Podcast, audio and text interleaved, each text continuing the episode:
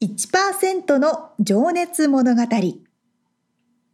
海外に住んでいる日本人は日本人総数のわずかに1%この番組では海外進出や起業を果たしたビジネスオーナーや経営者また各業界のプロフェッショナルな方々へ対談形式でインタビューをしていきます。日本の未来を背負うグローバルなプロフェッショナルたちの仕事哲学とそこに燃える情熱に迫ります。You ready?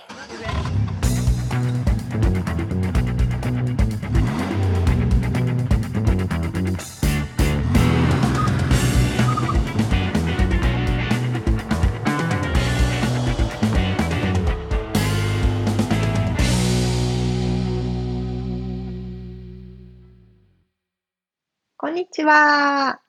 こんにちは。1%の情熱物語173回目でございます。はい、皆さん元気ですか？お元気ですか ?9 月に入ってね、多分もう。そう、オリンピックも終わったからね。パラリンピックも終わる頃かな。そうね、そうね。学校がこっちは始まってね、アメリカは9月から。そうだ、やっとみんな学校に行けるって言ってね、喜んでますようん、つうかまあうちの前の高校はもうすでに始まってるんだけどね。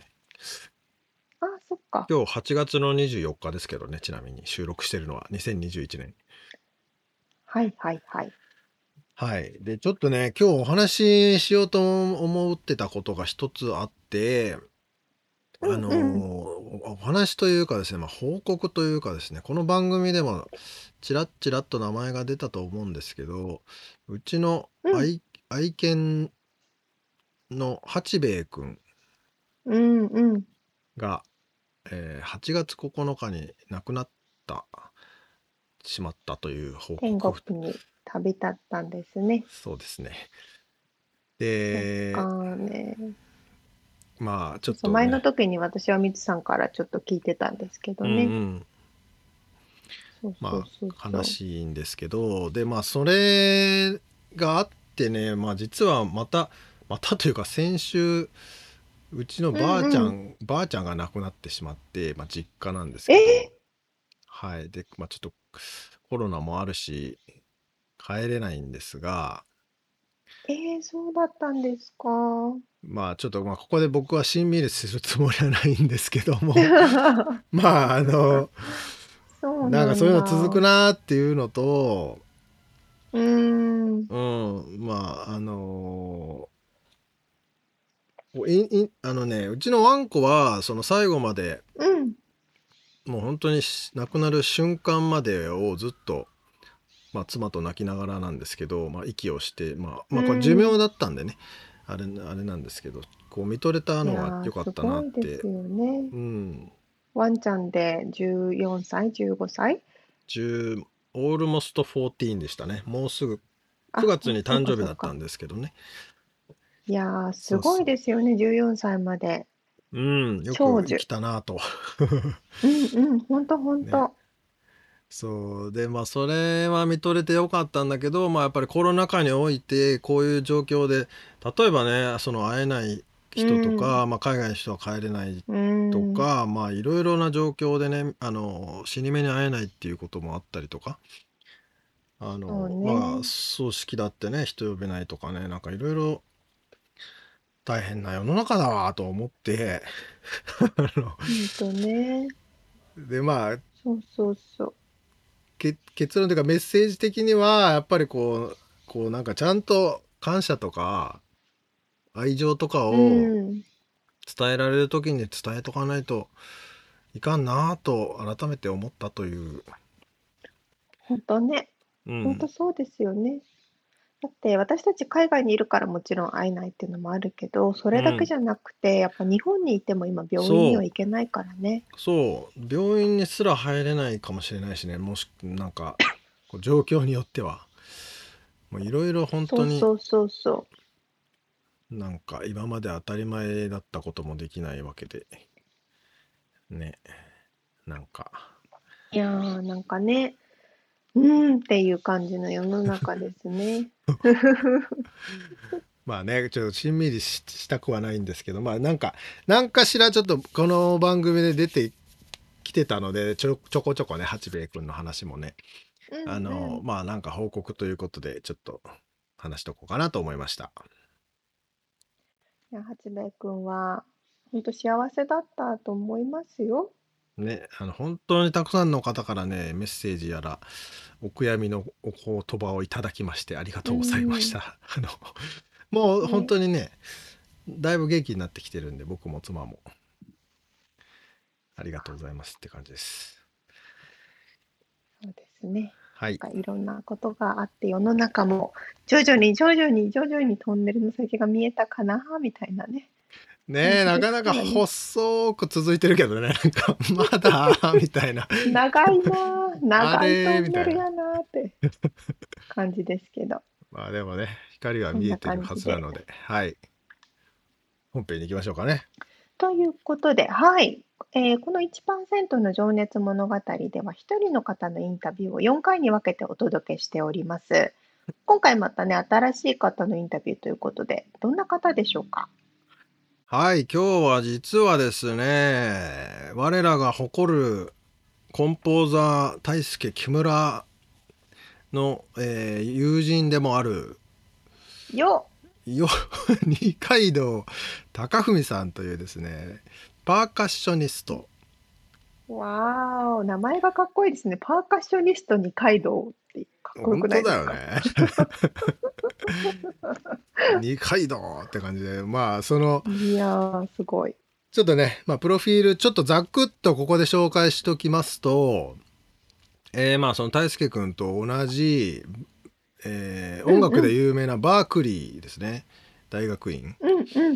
のに小学生として、えー、入学して卒業されていて、うんこううん、で2014年にキューバで開催された大会フェフィエスタ・デル・タンボールという、えー、フェスティバルで最優秀外国人賞を受賞、えー、そして自身が参加するラテントリオミックスクラというバンドで、うん、えー、ボストンミュージックアワード2018-2019の、うん、えー、インターナショナルアーティスト・オブ・ザ・イヤーにノミネート。わそして、えー、全世界売上600万本を超えるビデオゲーム「ファイナルファンタジー15」のサウンドトラックやアニメ、えー、そうなんだ、うん、アニメ「ドクターストーン」などのラテン音楽のみならずさまざまなジャンルのレコーディングにも参加。う。ん、で最後に、えー、今ねニューヨークに拠点を移していて、えー、今年の秋ですね2021年の10月には、オフブロードウェイミュージカル「ザ・ビジター」にパーカッショニストスラッシュアクターとして参加が決定していると。この紹介だけでもとんでもない人ですね。ね。ザ・二階堂。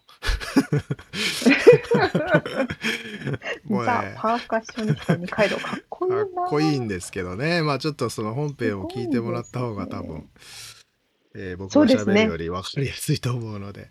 でね、うんうん。ではでは、早速聞いていただきましょう。はい。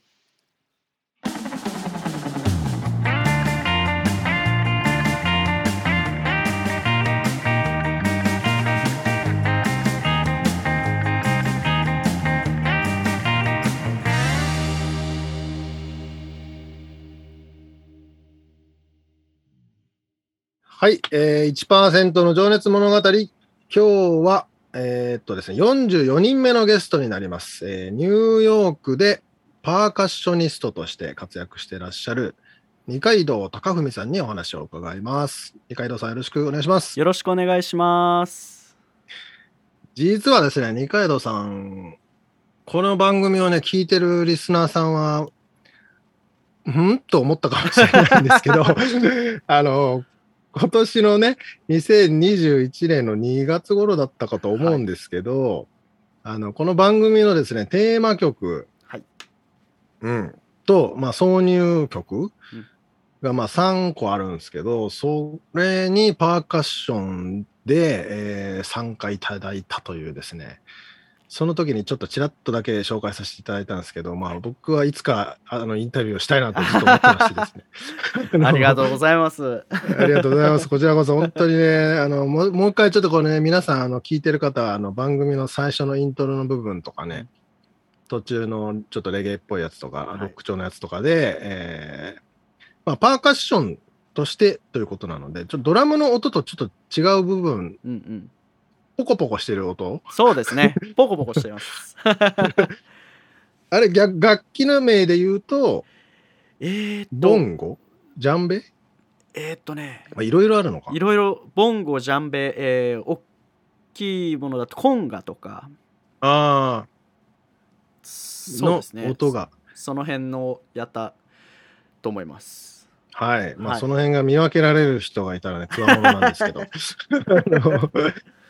ちょっとじっくり聞いてほしいなっていう感じなんですけど、で、ちょっとまあ、あの多分ね、この番組の冒頭でプロフィプロフィールは軽く紹介させてもらってるとは思うんですけど、はい改めてちょっと、あの二階堂さんの方から、はい今のお仕事というか活動内容、はい。ちょっと伺ってもいいですか？はい。えーっと、今、ニューヨーク在住で、えーパーカッショニストとして、えー活動してます。えー主な音楽のジャンルはですね、えーラテン音楽をメインに、あの演奏させていただいてて、えーまあ、具体的なもので言うと、えーキューバの音楽ですねサルサとか、はいえーチャチャチャとかもうみんなが踊って歌ってうん。楽しむようなそういう音楽が情熱的な。はい、まさに情熱的なもうあの音楽をメインにやらせていただいてます。だからあの他のジャンルの仕事もあのもちろんやってましてあの例えばポップスの音楽にあのパーカッションを入れたりだとかあとは、まあ、ラテンの音楽にでも他の国のあの音楽をもやったりコロンビアだとかベネズエラだとか、いろんな国の、えー音楽もあの演奏させていただいてます。うん、南米系がでもやっぱり、多いですね。多いんですかねそうですうんね。なるほど、なるほど。で、それと、はい。あの、ウェブサイトも拝見させてもらって、あの、オンラインクラスあ、はいはい。もやってらっしゃったり、あとはい自身のその、まあ、バンドというか、はい。プロジェクトもやってらっしゃるますよね。そうですね。あのーアメリカに来てからあの始めたバンドでミックスクラという、えートリオの、うん。えーバンドをやってまして今ちょっとあの彼らはボストンにいてで僕はニューヨークにいるので、ちょっと一緒に。演奏する機会は少なくはなってしまってるんですけどうんうんうん。今もあの連絡は取り合ってあのボストンでたまにえ一緒に演奏したりとか、ニューヨークでやったりだとかっていうなるほどなるほど。はい。ちょちょっとオンラインクラスの話をちょっと後で伺うとして、はいはい。そのミックスクラまあ、そうだ、そもそもなので僕はね、インタビューしたいなと思いつつ、はい。あの、引っ張ってきてたのは、はい。まあ、コロナ禍において、うんうん。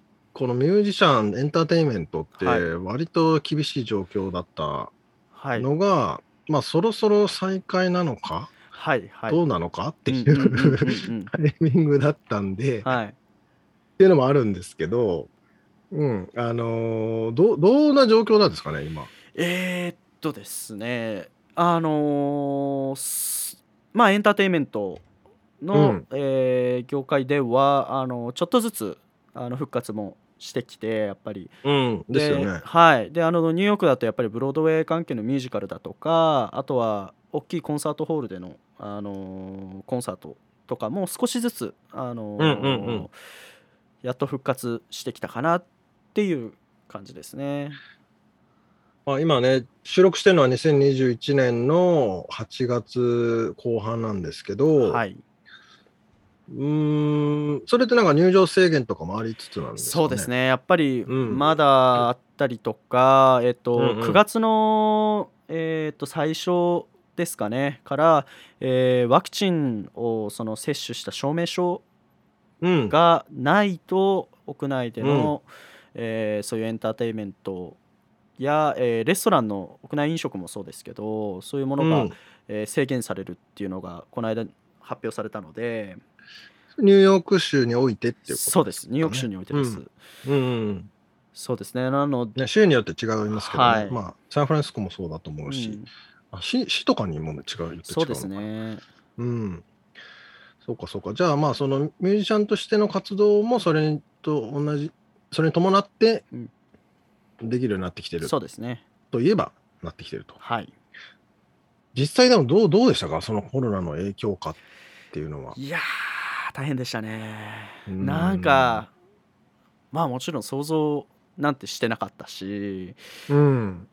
うん、やっぱり自分が今までやってきた音楽生活っていうものがもうガラッと180度変わっちゃったんで、うん。やりたくてもできないとか、ですよね。うん、もうじゃあどうしたらいいのっていうふうに本当に思っちゃう、うん、毎日で。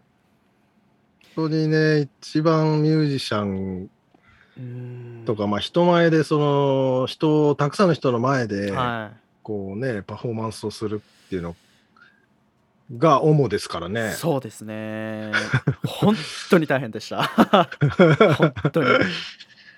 いやーね、僕もなんか、なんだそりゃと思いつつ、んうんうん。コロナになった後に、はい。ミュージシャンの方が、はい。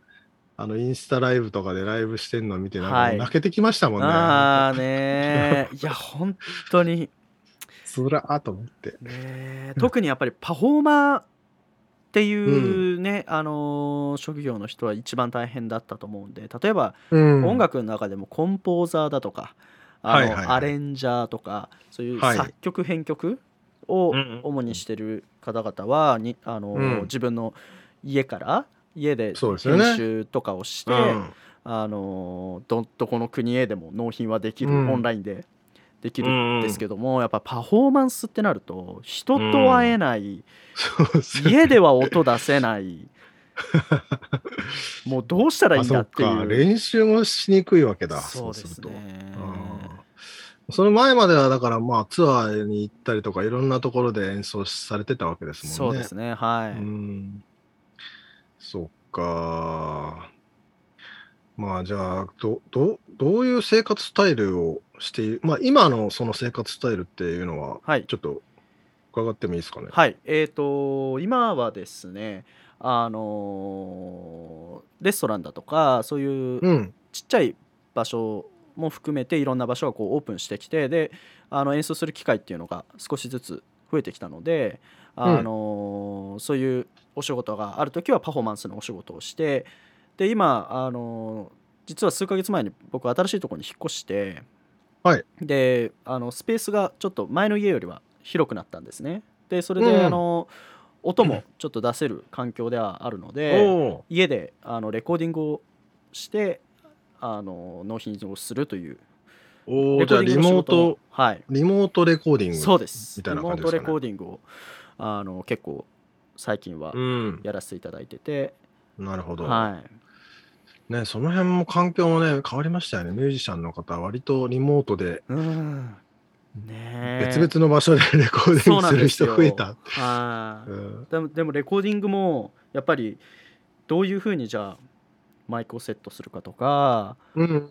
あのまあそういういろんな機材もやっぱり使うのではい。その使い方すらも僕全然分かってなかったんでコロナの前まあーまあ普通プレイヤーはね、そんなこと知らなくても、であのそうなんですよ。レコーディングしてくれる人がやってくれますからね。はい。でスタジオに持ってって うん。自分は演奏して終わりっていう形があったのでうん。だからこれを機にと思って一から勉強してへえなんとか自分でできるようにしてっていう感じですかね。なるほど、なるほど。変わったことが多いですね。はい じゃあ結構そのプロジェクトをまあいろいろ並行して進めてはいてそうですね。うんうんうん。いろんなプロジェクトをはいこうなんかルーティーンみたいなのあるんですか？こう何曜日は何とかああいや朝全それはもうバラバラ。バラバラですねなんか、うんまあパフォーマンスの仕事だとやっぱり基本夜が多いんですけどええ。レコーディングとかだとやっまあそうですね昼近く午前中のまあ10時11時とかぐらいから始めてでまあ4時とか5時ぐらいまでには1日のレコーディングが終わらせるという。形でやっててでもちろん日によっても全然スケジュールは違うんで、うん。うん。なるほど、なるほど。はいそうなんですね。まあ、あと、そのオンラインクラスはい。の話もちょっと聞けたらなと思ってたんですけど、はい。それってどどんな感じでやられてらっしゃるんですか？えっとね、オンラインクラスは、えー、Zoom を通して、うんうん。あのお互いこう自分の叩く場所が見えるようにカメラセッティングしてでマイクも立てて。あそれぞれのはい、対抗を、うんうん。はい、でそれでリアルタイムであのじゃあどういうことを教えてもらいたいっていうのを聞いてあじゃあこういうふうにやるよとかっていうのをなるほど。はい、実際にオンラインでやってますね。うーん。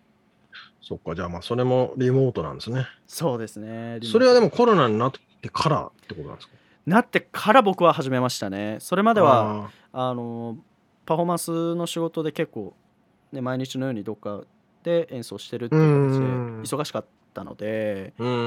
でやっぱ時間できてあの日本の方とかからあのオンラインレッスンとかやってないんですか？って声をい。ただくこともあってあじゃあちょっとやってみようかなと思ってうん。で始めさせていただきましたなるほど。はい、そっかそっか。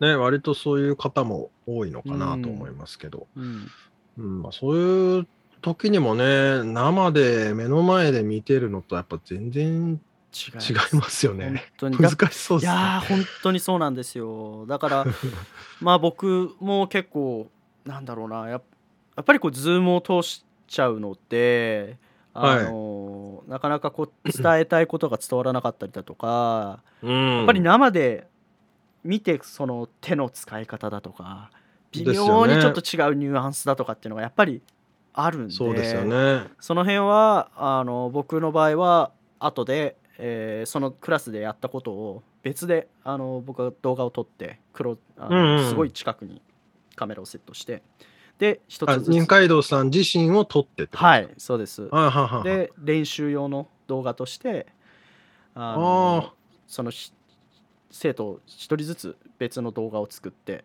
でシェアをおー。してっていうおーなるほど。形ははい、うーん、そっかそっか、生徒さんもね、見うん。見たいですよね。全体的にこう手をどうやって動かしてんだとか、そうなんですよ、ね、角度はどうなんだとかね、うん。音量とかも、多分マイク通すとね、そうなんですよね。やっぱりちょっと変わってくると思うんでうん。なるべくそこはあのー詳細をねこう動画の中にうん入れてで練習できるようにっていううん。ので動画を作ってましたね、なるほどね。はい。まあ、このね、インタビューさせていただいた中にも、ヨガのインストラクターさんとかもいて、はいはいはい。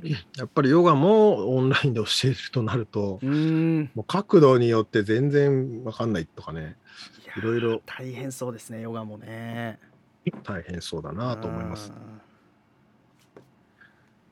うん。ね。でちょっとね、話をあの全然戻して、はい あの、そもそもパーカッションとはっていうのを、はいはいなんだろうっていうと、ちょっと、二階堂さん的な解釈でいいんですけど、はい教えてもらっていいですか？はい。とね、パーカッションって、あのーまあパ、まず言葉の意味としては、例えばドラムってあるじゃないですか。はい。ドラムはパーカッションなんですよね。うん。パーカッションという大きい枠の中にドラムがあって、えー他のさっきちょっと出たコンガだとかジャンベとかっていうのがうんいろんな楽器が総称打楽器の総称がパーカッションなのでなるほど。でその中でなんだろういろんな楽器をこうピックアップしてその,、その場その曲でこういろいろと演奏する。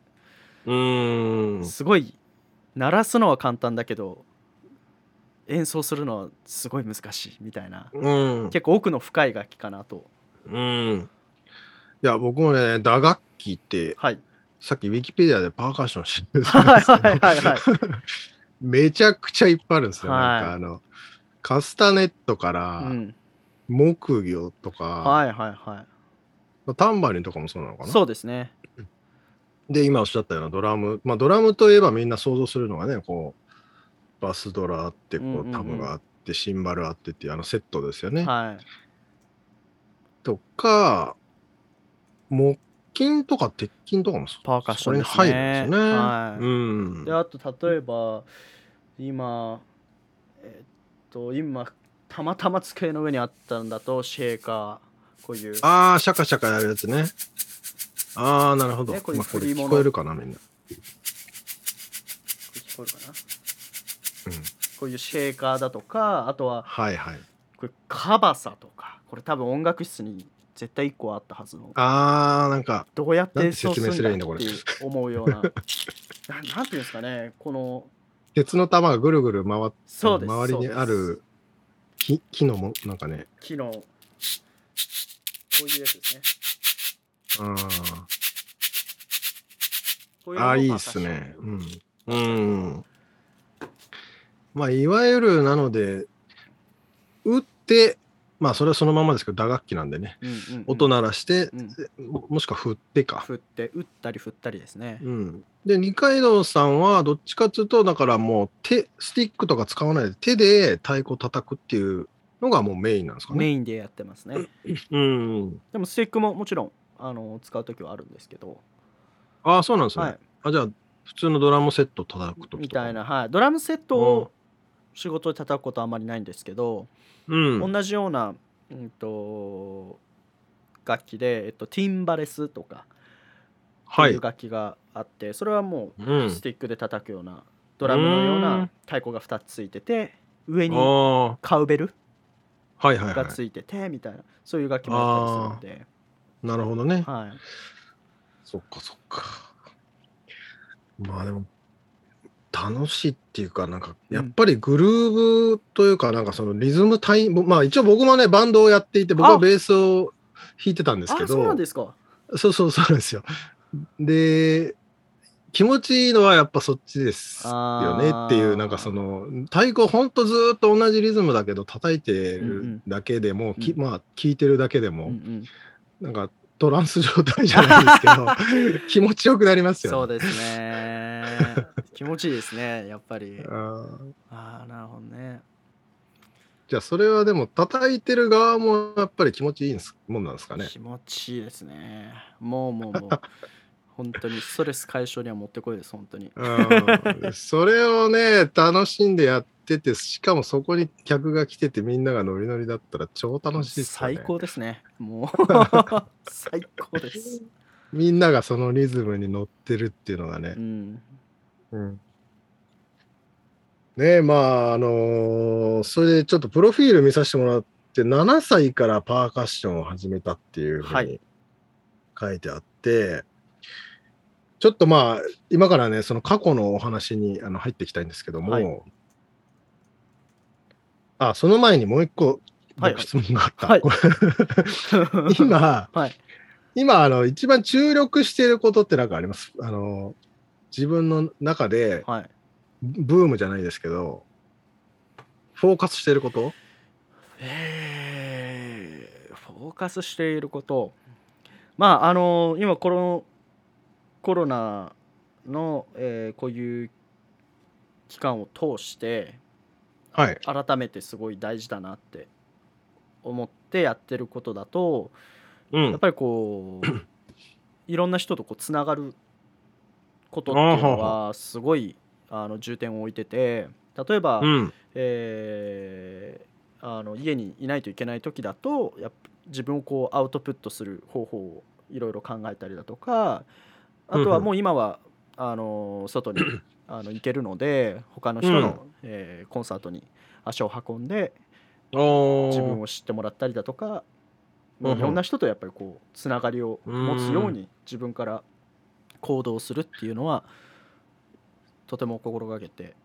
おーじゃあそれコンサート行って、はい。演奏終わった後によかったよって話しかけてみたりとか、はい。とかまあそこの、うん。そうですね。同じ楽器の人があのもしそこに叩いていればあのいやうん。自分もパーカッションやっててってうんうんいううん話をすると大体、うん。あじゃああの次のセットでちょっと一曲やんなよって言ってくれる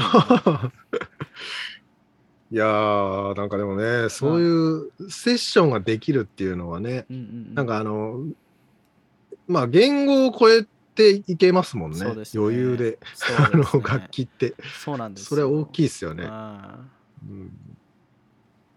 え、でもそのオンラインでの発信とかっていうのもやってらっしゃるオンラインでも今最近はちょっとあの仕事のそういうレコーディングとかで忙しくてなかなかできてないんですけど、前までは、あのインスタグラムとか、えー、フェイスブックを通して自分の、えー動画をどんどんこう家で撮ったものを上げたりだとかあとは、うんうん。あのーまあ、有名な人とのコラボレーションとうんかを、あの自分からこうメッセージを送っておあのいやお。実はちょっと僕この間のこの動画すごい好きでで自分うもんそれの、それに重ねて撮ってみたからちょっと聞いてっおていうような形で。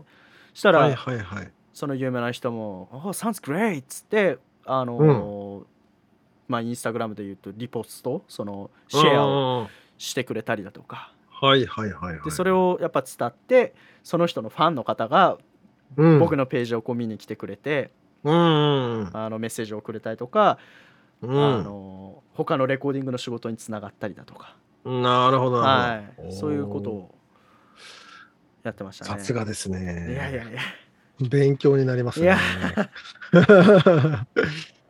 そうですよね。はいでもそうやってやっていかないとねう、んあのなかなかこのまあコロナまあお終わりかけとはいえ終わるのかどうかうん。わかんないけどうん、うんうん あの発信していかないと誰にも気づかれないですからね。そうですね。でもそうやってコラボがしやすい楽器でもあるのかな？うん、それもあると思います。なんか基本的にやっぱりパーカッションって何かあるものの上にうん、重ねるということがうん、多くあったりだとか、えーそうですね。なのでもともと誰かが演奏しているものにこう自分がこう加えて演奏を加えることによってさらに良くなるっていうようなことをこう結構できる楽器なので確かに確かに。そういうのってでもこうやってあの間に音入れたらいいんじゃねえかみたいなのは自分で考えてこうクリエイトしていかれるんですそうよね。ですね自分でうんやっぱり音楽を聴いて例えばうん複数人いるのであれば、うんうん。それぞれの人がじゃあどういうふうになんでこの人こういうふうにやったかなそうかそれに対してこの人がこういうふうに答えてるからうん。でそれでこうつながってるんだなであじゃあこれでエンディングはこういうふうに終わったんだなってことは自分はここはあんまりうるさくしないようにしてあはいはい。ここはちょっと大きい音でとか。目立っちゃおうかなとか。そうそうそうそうあそういうーのをあ自分の中でこう頭の中で考えて、はいはい。ー色をつけていくみたいな、へー。へー。その作業自体も楽しそうですね。楽しいですね。本当に、それぞれのうね、ん、思いを想像しながら。そうですねうん本当会話をしてるみたいに、うん。はい、それがね、でも本当にライブでやるのが多分最高なんでしょうけど。そうですね、なるほどね。ちょっとじゃあ、その仕事の話とかはまたちょっと、はい後ほど掘り下げていきたいなと思うんですけど、じゃあちょっと今から過去のお話に入っていきます。はい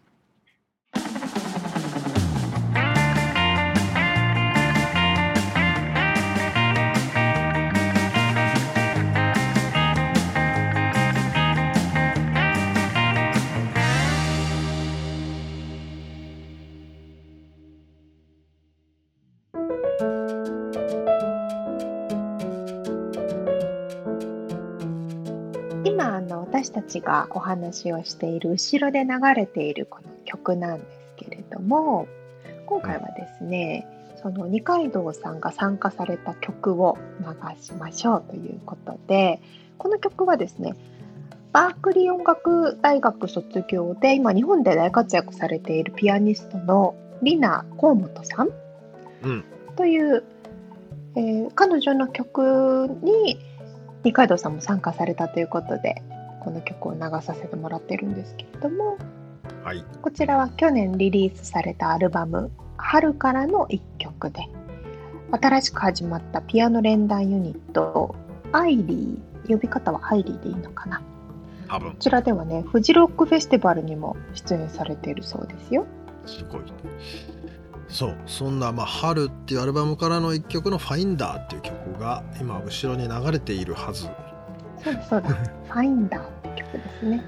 そうあのピアノと最初はだからちなんかこうリズムのあのなんていう楽器かよくわかんないんですけどギロ、ギロとかなんかそんなんだった気がするけど、全然違うかもしれないけど、私の素人の感覚では。そうそれで途中でポコポコあのパカパジャンベ的て。なボンゴジャンベ的なあの本画的な、うん、ちょっとわかんないんですけどね 私たちこう説明しない方がいいと思う。そうですねあのこれを聞きながらね 今日はちょっとあのコメントをしていきたいなという感じなんですけどちなみにちょっと沙織ちゃん今日あの喉の調子があまりよろしくなさそうなのですみません。ちょっとあのいつもより口が数が少なくなるかもしれませんが先に伝えときましょうさんにフォローしていただいて。そうねまあフォローできるかわかんないんですけど頑張りますみつさんにちょっとガンガン話していただいて。これでもさ沙織ちゃん大好きな感じでしょ？ラテン系のうん。いや、ほんとほんと。ねえ南米系の音楽って言ったらそうそうそうそう。でもなんでやっぱパーカッションとかってすごいかっていうと、うんまあ、音楽全般だと思うんですけど言語文化全く関係なく世界中の人に伝わるじゃないですか。そうそれ強いよね本当にめっちゃ強いパーカッション1個持って世界に行けば世界の人と心がつながって一緒に踊れてうん音楽を共有できるっていうね。そうですよもうね英語なんか喋れなくたってねアメリカに太鼓持ってねベニスビーチに行ったらね、速攻友達できますからね速攻ですよめ。めっちゃみんな人寄ってきて。まあねでもでも沙織ちゃんみたいにねダンスをする人だってそうだよねうんうん、そうそうそうそう。それに乗って踊り出して。ね。ねもうそこに言,、言語は必要ないですからね。そうですそうです。そういうのって最高だよね。まああのスポーツもそうなんですけどね。サッカーとかも。喋れなくたって。あのそうそう。一緒にプレーしたらもうね友達ですからね。本当そうなんですよね。い俺やでもあさのインタビューの中で、う、うんんどうぞどうぞどうぞインタビューの中であった通り、うんこうコロナでいろいろ大変なこともあったけど逆に新しいことに挑戦されたりとかしてね、いろんな道が広がってるんですね。ねそうオンラインレッスンとかもねやったりまああとその。リモートでレコーディングすることが増えたから、うんうんうん。ねこういうマイク環境とかそういうののね勉強して勉強したりとかね。知識が増えたりとかねそうなのそうなの。まあなかなかねズームでこういうレッスンを受けるのは辛いけど、うん。まあ、めデメリットもあるけどメリットもあるなあと思うよね。その例えばさあこの近くにいないとレッスン受けれなかったのがそうそう。ね遠くの人でも受けれるとかね。そうそう。うん。あ、私日本にいるけど二階堂さんのレッスンうん、受けたいなとか思ってもね、そうそう。ニューヨークと日本で受けられるわけだから。うん。ね、だからまあ、まあそういう風に捉えていかないとやってらんねえっつうのもあるけど、あの、うん。まあいろいろ良かったなと思いますけどもね。まあでも本当に大変、うんうんミュージシャンとかね、エンターテイナーが一番大変だっただろうなと思うんですけど、もう、ねえ、本当に。まあとにかくでもねアグレッシブだなっていうねこの二階堂さんねまた後々話出てくるんですけどもううん。攻めるっていうかねこうまあコラボも。積極的にやるって言ってましたけど、その例えばさ、うんうんうんうん YouTuber の人も最近増えたけどそのいろんなひ誰かの曲をカバーして、えまあ、そこに自分なりのアレンジ加えて歌ってみましたとかってやつとか、うん。まあそういうのもねだから本当に自分の好きなミュージシャンの曲をこう叩いてみましたっつってこうメッセージ送ってみるっていうのもさなかなかこうチャレン勇気がいることだしあの躊躇しちゃうんだけどもうガシガシやってるっていうね そうね。なんか YouTube 見てても、同じ人の同じチャンネルの中でも、歌ってみた系とか、音楽とか、自分で作った歌とかっていうの再生回数が全然他のビデオと違うんですよ。ああ、多いってことだから音楽の再生回数とかに、うん、あの、なんていうの、人気っていうのは、やっぱ違うし、みんな繰り返して見るから、そうだよね。音楽コンテンツ強いんだなって思った。確かにね。そうか。まあ。ね。そうそう、そんなこんなで、次はどんなお話になりそうです？そう、そんなこんなでですね、えーっと、まあ、札幌生まれで、7歳でパーカッションを始められてらっしゃるってことで、まあ、あのーそっからね、えー最初はパーカッションじゃなかったとかね、まあ、いろいろ、あのーそうなんだ。うん、な、こう、へ、へ、あの、経緯を得て、えー、バークレーに、うん、バークリーかに入って、えー、プロのパーカッショニストになるまでの経緯みたいなところを伺ってるんですけどまあねほんと積極的で面白い。めっちゃ気になる。楽しみにしてます。はい。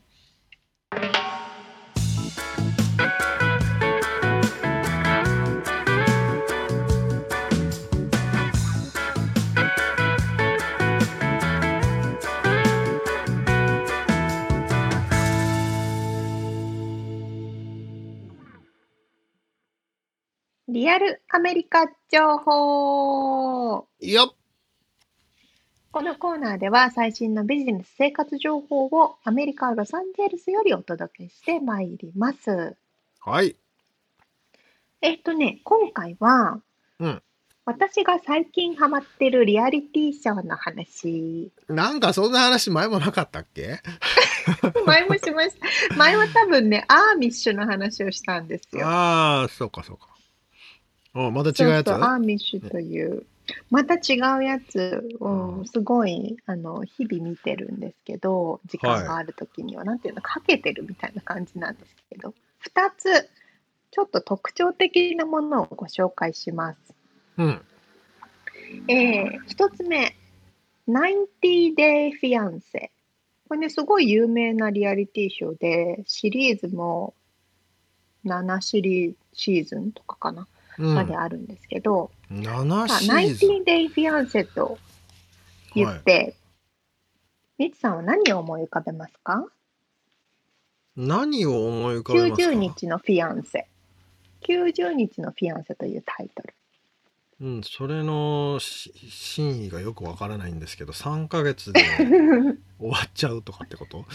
そういうこと？ああ、なるほど。そう、近いんですけど、そこの19 days っていうのには意味があって、はい、私なんか最初19 days って聞いたときに、なんかこう、30日、3ヶ月 ?90 日、うんうん。で出会ってその間に恋に落ちて結婚するかどうかとかそういう話かなって。そういうやつ。うん、うん、かなって思った。うん。思ったんですけど、そうじゃなくて、はい。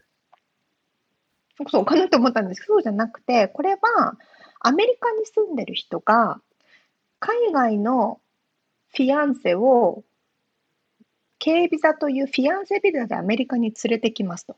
で、その軽ビザっていうのは30日、あ、3ヶ月、ごめんなさい、90日しか有効期限がないので、その90日間の間に結婚しなければ、そのフィアンセは自分の国に帰らなきゃいけないっていう意味の90日間だったんですよ。なるほどね。そんなビザがあるんですね。軽ビザっていうんですね。そう。うそうなんです。軽ビザと言いまして、フィアンセビザと言われるものが存在するんですよ。で、これなんで日本ではそこまであの浸透してないかと言いますと、はい、日本の場合は普通にアメリカに、まあ、エスタとか普通に観光ビザとして、まあ、ビザなしで観光に来れますよね。あ3ヶ月間の？間ね。うん、そうそう、3ヶ月間普通に旅行で来れますよね。うん、ただ、ほ、ほとんどの国というか、すっごく多くの国って、観光ビザさえ取れないから、全くアメリカにも来れないんですよ。ああ。まあ、その国によってあのそのレギュレーションが違ってるって日本は割とまあ日本のパスポート最強っていうもんね。全く。うん。どこの国でも入り。そうそう、日本のパスポート最強だから、うん。そうそう。だから例えば日本の場合はアメリカに婚約者がいたとして、うん、結婚したいと思っても観光ビザとかエスタとかで切ってその間に結婚しちゃえばいいから帰省ビザを取る必要がないんですね。うんなるほどなるほど。ただ他の国の場合はわざわざその軽ビザっていうものに申請してそのフィアンセビザ軽ビザを取って初めてアメリカに入国できるっていう流れがあるのですごく有名なビザというかねその日本とはちょっと違ってそのアメリカにこう一歩でも踏み入れるためのビザみたいな。そっかもうそんな気軽にこう夏休みに会いに行くとか年末年始に会いに行くとかそんな気軽にできないってことね。うん、全く、全くできないからそうそうそういうプロセスがあってその軽ビザも申請してから1年ぐらい取れなかったりするので、えー、そこから追っかけてその離れてる間みんなうまくいったりいかなかったりとかで実際にアメリカに来てみたもののみんなアメリカっていうイメージがすごいすごい国みたいな誰もがお金持ちみたいなイメージを持ってる人結構いるけど実際は違ったとか。うん。ちなみにそれはどういう国の人がいるんだろうか？世界中なんですけど多いのはロシアブラジル、うん、メキシコとか、あとドミニカとかああ、はいはいはい。そういうところが多いかうな。ーん。ロシアとかはね、特にアメリカと仲が良くないから、全くビザとか取れないしみたいなね。そうか。なるほどね。それをじゃあドキュメンタリーとして、もうその、フィアンセビザ取って入ってくる前からもう追ってるんだ。追いかけて。うん。そうそうそうそう。だからリアルなリアリティショーで面白いですよ。でもフィアンセそもそもフィアンセの定義って何なんだろうって感じもあるけどね。この約束をしたらもう、ね、それで婚約者になるってこと？あまあでもそのビザはそうだそうだ。まあもちろんなんか署名とかしないといけないんだろうけど。うんうんピザはいろんな証明を見せて写真を見せてとか、うん、私たち本当に婚約してますよって言うけどそう日本とアメリカとちょっと違うのがその、婚約者でいる期間アメリカ長いですよね。なんかねあのよく聞くよねあの、フィアンセって。そうそうプロポーズしてから結婚式までは基本フィアンセだからその期間が長いんですよね。うーん。なるほどね。それはなんかでも、そなんかあるのかね？決まってんのかね？あ、この軽ビザのプロセスとしては、やっぱり法的に決められたものがあるから、1回だけあったらダメ、1回会っただけじゃ足りないとか、数回会わなきゃいけない例えばだから一緒に写ってる写真が何枚で動画があって、うん、そうラブラブレターの交換、まあまあ、今今時ラブレターねえか。メッセージとかね。メッセージとか E メールの交換歴とかを提出しないといけないってことか、全部出すの。へえ、うんうん、だからねみんな遠距離恋愛で。3回しか会ったことないけど、もう一緒に住むために婚約者ビザ取るみたいな人も結構いるしね。まあでもねビビッときましたって言ったらね、別に文句言えないもんね。一瞬で恋に落ちましたって言ったらさ。そうそうそう。だからなんかその後実際どうなったかみたいなね。そんなのがまず1個「90 Day フィアンセ」という新しい感じのリアリティえちなみになんかその終わっちゃう人も多いわけでしょ？うん言います。どれぐらいの割合帰れとか言って。帰る結構ね、高いですよ、結婚する割合は。80%、90%は結婚するかな。あ、成功っていうか、あの、まあ、そのまま行くんだね。成功して。へうん。でも残りの10%はなんかいなくなっちゃったりとか。なんか、あれ？みたいな。違う、違う人見つけたとか。逮捕されたりとか。なんかいろいろある。るえー、なるほど。まあ、それが一つと。もう一個。うん。うん。あともう一個は、私のすごい好きな賞、My 600 Pound Life。600パウンドっていうと300キログラムぐらいかな。うーん、600パウンドね。300キロ。はい。300キロ。なので、もう、動け、ベッドの上から全く動けないみたいな人たちなんかね、のあのに、話。日本だとちょっと想像つきにくいかもしれないけど、ものすごいもんね。そう、ものすごい、こんなにいるんだってぐらいいて、で、あの、テキサスに、そういうなんていうんですか、い異常非非常肥満者肥満者の上オビシティっていう人たちを専門に扱う、あの手術機関みたいなのがあるんですよ。そう。でそこのテキサスの専門機関にその人たちが全米中から集まってそこで手術を受けて胃をちっちゃくして痩せていくっていう話なんですけどああなるほどねそうそう。まず大変なのが、そのテキサスに来るまでっていうね。ああ移動がだってなんか昔日本の番組でなんだなんかの番組で世界仰天みたいなそういう感じのやつでさ、うんうんうん。やっぱでベベッドからそもそも起き上がれなくてそうそうもうなんかそうねどどこにも行けないから飯持ってくるしかなくてそう。みたいなねそういう状態ってこトとだレもベね。ッドの上でとかそういうえ。そうなんだ。でも、そう、面白いのが、やっぱりそういう人たちって一人で生きてないから、必ず誰かがはいはヘルい。プしてるわけまあですよね。そりゃそうだよね。うん。そうそう。っていうことは、やっぱりそこに問題があって、そこの精神的な家族のダイナミックまあっていうまあ、ところが問うん。題だから、そこもこう精神科とかカウンセラーで治していかないと、一生太らせ続ける、餌を与え続ける人がいたりとかね。え、そそういうそのあのメンタル面のし治療っていうか、あのケアうん、もその施設でやってくれるってこと？そうそう、そこでやああ、じゃあそ。の本人はもちろんだけど、そのだ周りの人けじゃなくもて、うん、一緒に。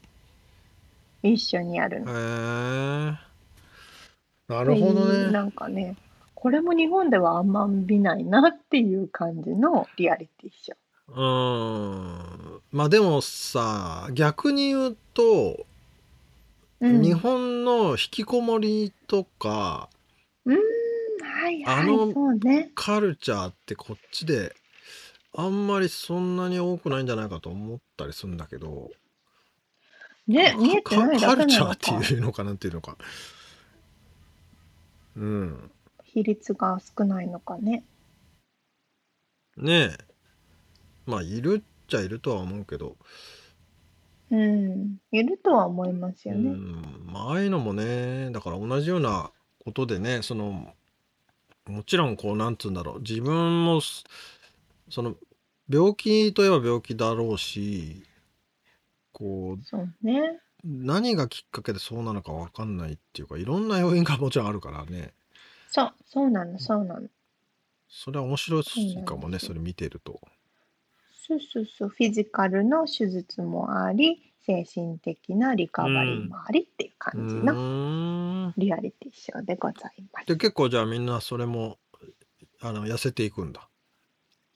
ああ、これはね、ろ言ってたんですけど、統計的に600パウンドを超えた人たちの成うん。功率は、うえっん。と、5%以下ねなんですえ。って。そうそうそまあ何をもってうと成成功。なのか。成功っていうのは何？普え通っの生く、活ができるようになるってこと？うん、普通の200パウンドとかまで落とす。で、それを長年続けるっていうのを成。功としてるんですけど、ん。そういう5%以下しか成功しないんだって。ええなかなか低いな、それは。そうなんですよ。うーん。とまあ。いうようなリアルドキュメンこれでもで興味ある人は見れるの？日本からも。うん、あのね、多分見れると思うし、あの、YouTube とかにも載ってるん。ですけど、ブログの方に一応リンクは貼ってます。そうですね。じゃあ興味ある人はチェックしてもらって。はーい。へえ。ということで、リアルアメリカ情報をお届けしました。はい。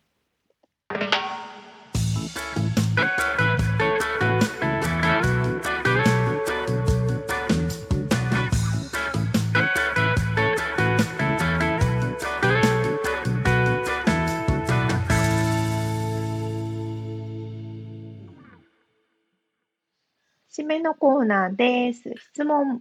はい、質問。えー、っとですね。というかね、先週末ですね、フジロックフェスティバルが日本で行われて、えー見て、見逃してるんですけど、僕は。あの、見たかったなと思ったんですけど、まあ、あのーね、あの、二階堂さんの話にもちなんでっていうのもあるんですけど、ちょっと音楽の話してみたいなと思って、あのー思い出の曲とエピソードを、うんうんうん。え3回にわたっいいてですそれぞれですね。3曲ずつ出してちょっとだべってみたいなっていう感じなんですけいいど、ですね。えーまあ3つ10代20代30代的なまあ何でもいいんですけどちょっとまあね、うんうんうん今朝ね沙織ちゃんにこんなんどうですかっていうのを送っといたんで、はい。なんかありますか？思い出の曲と。そうですね。うん。パッと思い浮かんだもの、じゃあ10代、はい。10代ってくくってもいろいろありますけども、やっぱり10代思春期ですからね。はい山あり谷あり落ち込んだり恋をしたりいろいろあるじゃないですか。淡い思い出が はいはい淡い思い出がね。そんな中で一番多分聞いてたのが、私はあのバンプ・オブ・チキンというバンドのはいはいバンドが大好きですごい聞いてたんですよ。あのすごい結構ちょっといいなんか病んでる人向けの曲が多いんですけどあそうなんだやっぱこうねティーンネイジャーだからうん病むこともあるでしょうみたいな感じですごい心に響くんですけど、うん。その中で「ダイヤモンド」って曲があるんですね。へえ知らん。もうすごいシンプルな曲。あ、うん、そんなにメジャーな曲でもないんですよ。うん、でも後で聞いてみる。すっごいシンプルなうん。内容なんだけどすっごい悩んだ時って一番シンプルなのが心に刺さるんだなっていうのであの何回転んだっていいさあのその傷跡を見見ればいいさみたいな感じ？でそれそのなんかうんなんだっけな？何回転んだっていいさ。あなんか聞いたことあるかもな。忘れちゃったけど、うん。なんかその後ろの転んだところに道ができてるから、うそのん道をたどればいいんだよみたいななんかそんな感じの分かりやすい曲なの。それは何？あのなんか悩んでる時とかがあったの？のさその時は沙織ちゃんがその。えーやっぱ10代だといろいろ悩みますよね。うん例えば何恋恋愛とか？ないけど恋愛とかね。うなんか山梨から東京に私は高校生で出たんですけどなんか都会怖いなってなったりとか山梨高校生から東京なだったっけりとかねそう私は高校生から東京の白金の高校に行ったんですけああそっかそっどか。そう山梨の田舎育ちだからね、うん。すごい山に囲まれたいい環境で育ったんですけど、うん。急になんか白金勢がいるところでキラキラしたした人たちに囲まれてあそっ私か怖いってなってたの。それはいろいろ感じることが多そうだね。へえ、そうですか。そんな感じの10代の私のピックアップ曲です。うんいや、ちょっと俺じゃあ、その話しようと思ってたやつを次に回して、うんうん。あ、まあいいか。でも分かりやすいところですね。えー宇多田ヒカルさんのファーストラブ。最高。それまさかファーストラブにかけてファーストラブにしてる？いや、まあそうですよ。ああ、いいですね。なんかもうベタベタな話でちょっとなんか恥ずかしくなってきたけど、今。あの まあちょっとね分かりやすいとこ行きたいなと思ってそれをちょっと出してみたんやですけどだー、いいじゃないですか。それはや10代？やっぱりねその高校2年生の頃から付き合いだしたうん彼女との思い出みたいなのが、うんうん。もうそれはねだから20超えてぐらいまでくっついたり離れたりみたいなのもあったりしてまあその、へーまあやっぱりねそれを以降でもやっぱりねあれがなんかやっぱファーストラブだったのだなと思い出したりすんだよ。いやー、淡い思い出ですね。でなんかね思い出す情景はあのまあ地元の愛知県で同級生だったんですけど、高校の時の。でまあ卒業して俺は大阪に行って彼女はまあ地元に残って、まあ、ちょっと遠距離恋愛みたいなのして、でその時にえーっとねあれなんていう電車だったっけな。新幹線じゃなくて、えーうん。えーなんとかエクスプレスなんだっけな。忘忘れちゃった。うん新幹線じゃない特急電車、でうん2時間で名古屋大阪から名古屋まで帰れるっていうのがあってさそれが安いし、うんあの新幹線とあまり変わんないっていうので、まあ、とにかくね、うん。その中であのまあ、例えば名古屋で喧嘩しても大阪に戻る時とかね。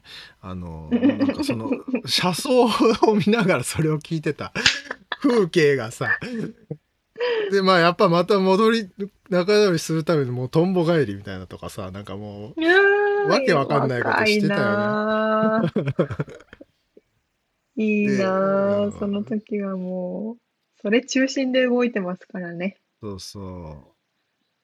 まあそういう思い出があるんですけどちなみにフォローとして今の妻との思い出の曲は あのアンジェラ・アキさんの「ホーム」っていうアルバムがあるんですけど、あ、はいはいはいはいはい。それも一応ここに出しとこうかなちょっとなんかめちゃくちゃ めちゃくちゃ恥ずかしくなってきたななんか やだ、こっちも聞いてちょっと恥ずかしくなっちゃった。いいですね。青春のハイスクールスイートハート。いいですね。そうですねまあ皆さんもねまあある聴いてるでしょ？それぞれ。いろいろな思い出の曲があると思いますがそう思い出しつつ、えーそうですね。また。ちょっと来週もまたこれ第2弾やっていきたいと思うんでちょっと。はーい。バンプ・オブ・ザ・チキンダイヤモンド聞いときます。はーい。ぜひぜひ。はいということで、えー今回お届けしたインタビューの内容、またリアルアメリカ情報のインフォメーションはブログに掲載しております。podcast.086.com、podcast.086.com、または1%の情熱物語で検索してみてください。はい、えー皆さんからのこおお便りやレビュー、えーそしてパトロンさんからのご支援も引き続きお待ちしております今週も聞いてくださってありがとうございました。また来週お会いしましょう。じゃあねありがとうございますじゃあね 違えた